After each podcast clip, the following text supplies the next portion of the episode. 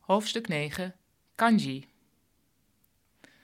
Als je de schriften hiragana en katakana eenmaal beheerst, dan heb je een voet tussen de deur van het Japans. Je kunt lezen waar je ramen kunt eten, maar al snel wordt duidelijk, met hiragana en katakana kom je niet ver. Katakana wordt hoofdzakelijk gebruikt voor buitenlandse woorden en hiragana dient vooral om zinnen grammaticaal compleet te maken. Denk aan werkwoordsvervoegingen, plaatsbepalingen en aanspreekvormen. Alle woorden met echte inhoud schrijven Japanners met kanji. Kanji betekent Chinese tekens en dat is precies wat ze zijn. In de 5e eeuw, toen Japan al bestond en het Japans als gesproken taal ook, hebben de Japanners het Chinese schrift overgenomen en de karakters op hun eigen gesproken woorden geplakt. Zo kreeg een bestaand Chinees karakter een nieuwe Japanse uitspraak. Maar naast hun eigen uitspraak probeerden Japanners zich de Chinese uitspraak van het karakter eigen te maken voor zover dat ging binnen de Japanse uitspraakregels. Japans is geen toontaal, dus hierbij ging veel Chinezigheid verloren. Hoe dan ook, als je kanji leert, moet je dus altijd 2 uitspraken leren, de Japanse en de Chinese-achtige, want ze worden allebei gebruikt. Een voorbeeld, er is een karakter dat betekent zee. In de Japanse lezing zeg je umi, in de Chinese kai.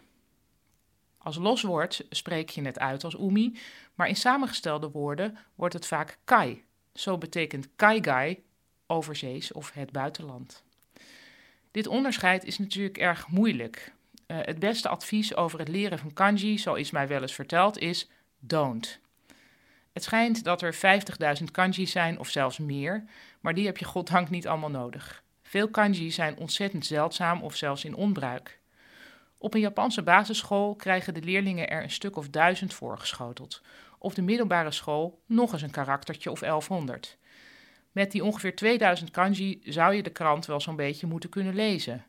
Maar stel, je hebt die 2000 kanji geleerd, dan ben je er nog niet. Want veel belangrijke woorden bestaan uit meer kanji. Neem het woord kenka. De kanji ken en de kanji ka betekenen alle 2 luidruchtig. Maar samen betekenen ze weer iets heel anders, ruzie. Dus ook kanji-combinaties moet je uit je hoofd leren. Terzijde, ik heb wel eens aan een Japanner gevraagd of hij zonder problemen de menukaart in een Chinees restaurant kon lezen. Ik begrijp ongeveer 50%, antwoordde hij.